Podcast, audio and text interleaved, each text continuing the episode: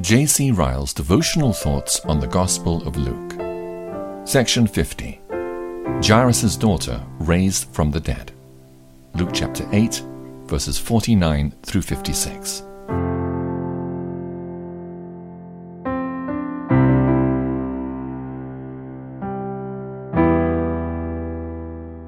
While he yet spake, there cometh one from the ruler of the synagogue's house, saying to him, Thy daughter is dead Trouble not the master.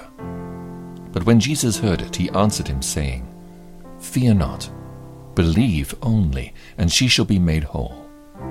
And when he came into the house, he suffered no man to go in, save Peter and James and John, and the father and the mother of the maiden.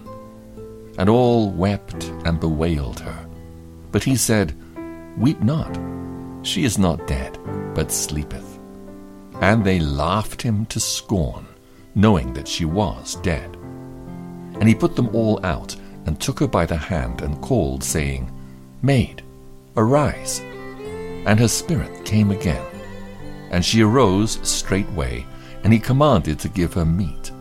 And her parents were astonished. But he charged them that they should tell no man what was done.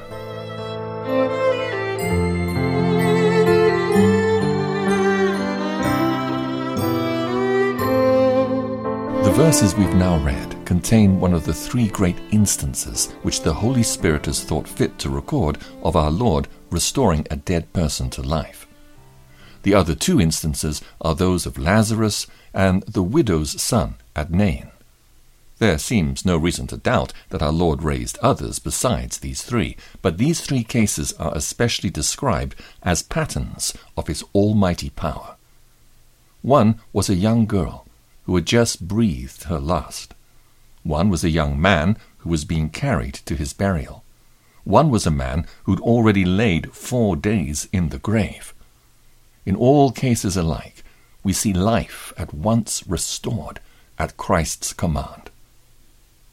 Let us notice in the verses before us how universal is the dominion which death holds over mankind. We see death coming to a rich man's house and tearing from him the desire of his eyes with a stroke. Such tidings as these are the bitterest cups which we have to drink in this world. Nothing cuts so deeply into man's heart as to part with beloved ones and lay them in the grave. Few griefs are so crushing and heavy as the grief of a parent over the death of an only child. Death is indeed a cruel enemy. He makes no distinction in his attacks. He comes to the rich man's mansion as well as to the poor man's cottage. He does not spare the young, the strong, and the beautiful any more than the old, the infirm, and the grey haired. Not all the gold of Australia, nor all of the skill of doctors can keep the hand of death from our bodies in the day of his power. When the appointed hour comes, and God permits him to smite, then our worldly schemes must be broken off, and our darlings must be taken away and buried out of our sight. These thoughts are melancholy, and few like to hear of them. The subject of death is one that men blink at and refuse to look at. All men think all men mortal but themselves, but why should we treat this great reality in this way? Why should we not rather look the subject of death in the face, in order that when our turn comes, we may be prepared to die? Death will come to our houses whether we like it or not. Death will take each of us away, despite our dislike to hearing about it. Surely it is the part of a wise man to get ready for this great change. Why should we not be ready? There is one who can deliver us from the fear of death. Christ has overcome death and brought life and immortality to light through the gospel. He who believes on him has everlasting life. Though he dies, yet shall he live. Let us believe in the Lord Jesus, and then death will lose his sting we shall then be able to say with Paul, to me, to die is gain. Philippians chapter 1, verse 21.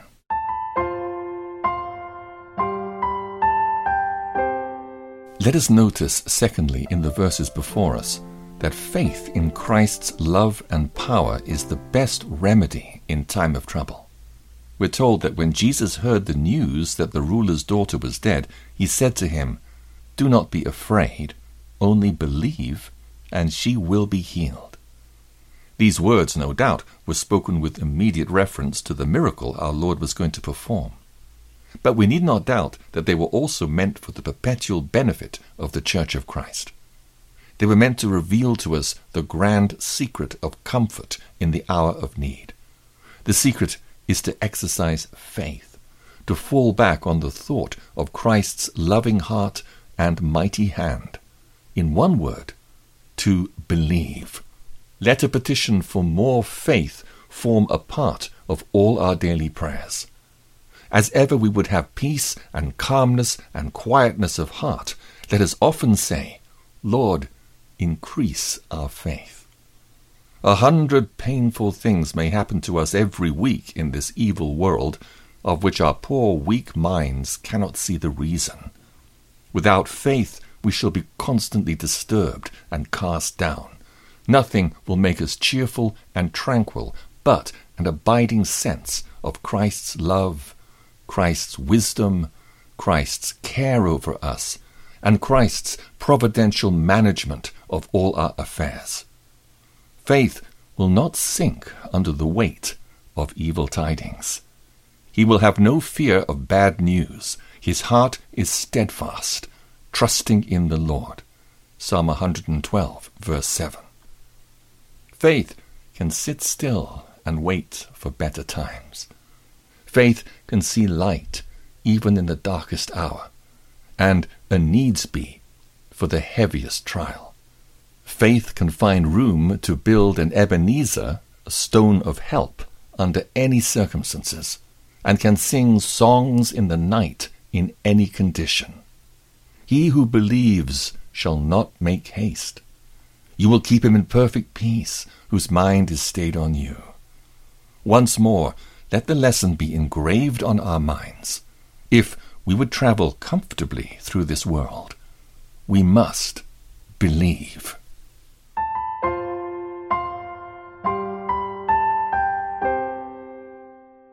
Let us notice finally in these verses the almighty power which our Lord Jesus Christ possesses even over death.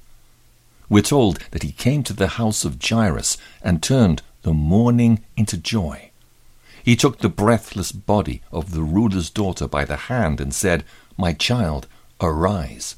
At once, by that all powerful voice, life was restored. Her life returned, and she arose immediately. Let us take comfort in the thought that there is a limit to death's power. The King of Terrors is very strong. How many generations he has mowed down and swept into the dust. How many of the wise and strong and lovely he has swallowed down and snatched away in their prime. How many victories he has won, and how often he has written vanity of vanities on the pride of man. Patriarchs and kings and prophets and apostles have all in turn been obliged to yield to him. They have all died. But thanks be to God, there is one stronger than death. There is one who has said, O death, I will be your plague. O grave, I will be your destruction. Hosea chapter 13, verse 14. That one is the friend of sinners, Christ Jesus the Lord. He proved his power frequently when he came to the earth the first time in the house of Jairus, by the tomb of Bethany, in the gate of Nain. He will prove his power to all the world when he comes again. The last enemy that shall be destroyed is death. 1 Corinthians chapter 15 verse 26. The earth shall cast out the dead. Isaiah chapter 26 verse 19. Let us leave the passage with the consoling thought that the things which happened in Jairus' house are a type of good things to come. The hour is coming and will soon be here when the voice of Christ shall call all his people from their graves and gather them together to part no more. Believing husbands shall once more see believing wives. Believing parents shall once more see believing children. Christ shall unite his whole redeemed family in the great home in heaven, and all tears shall be wiped from all eyes.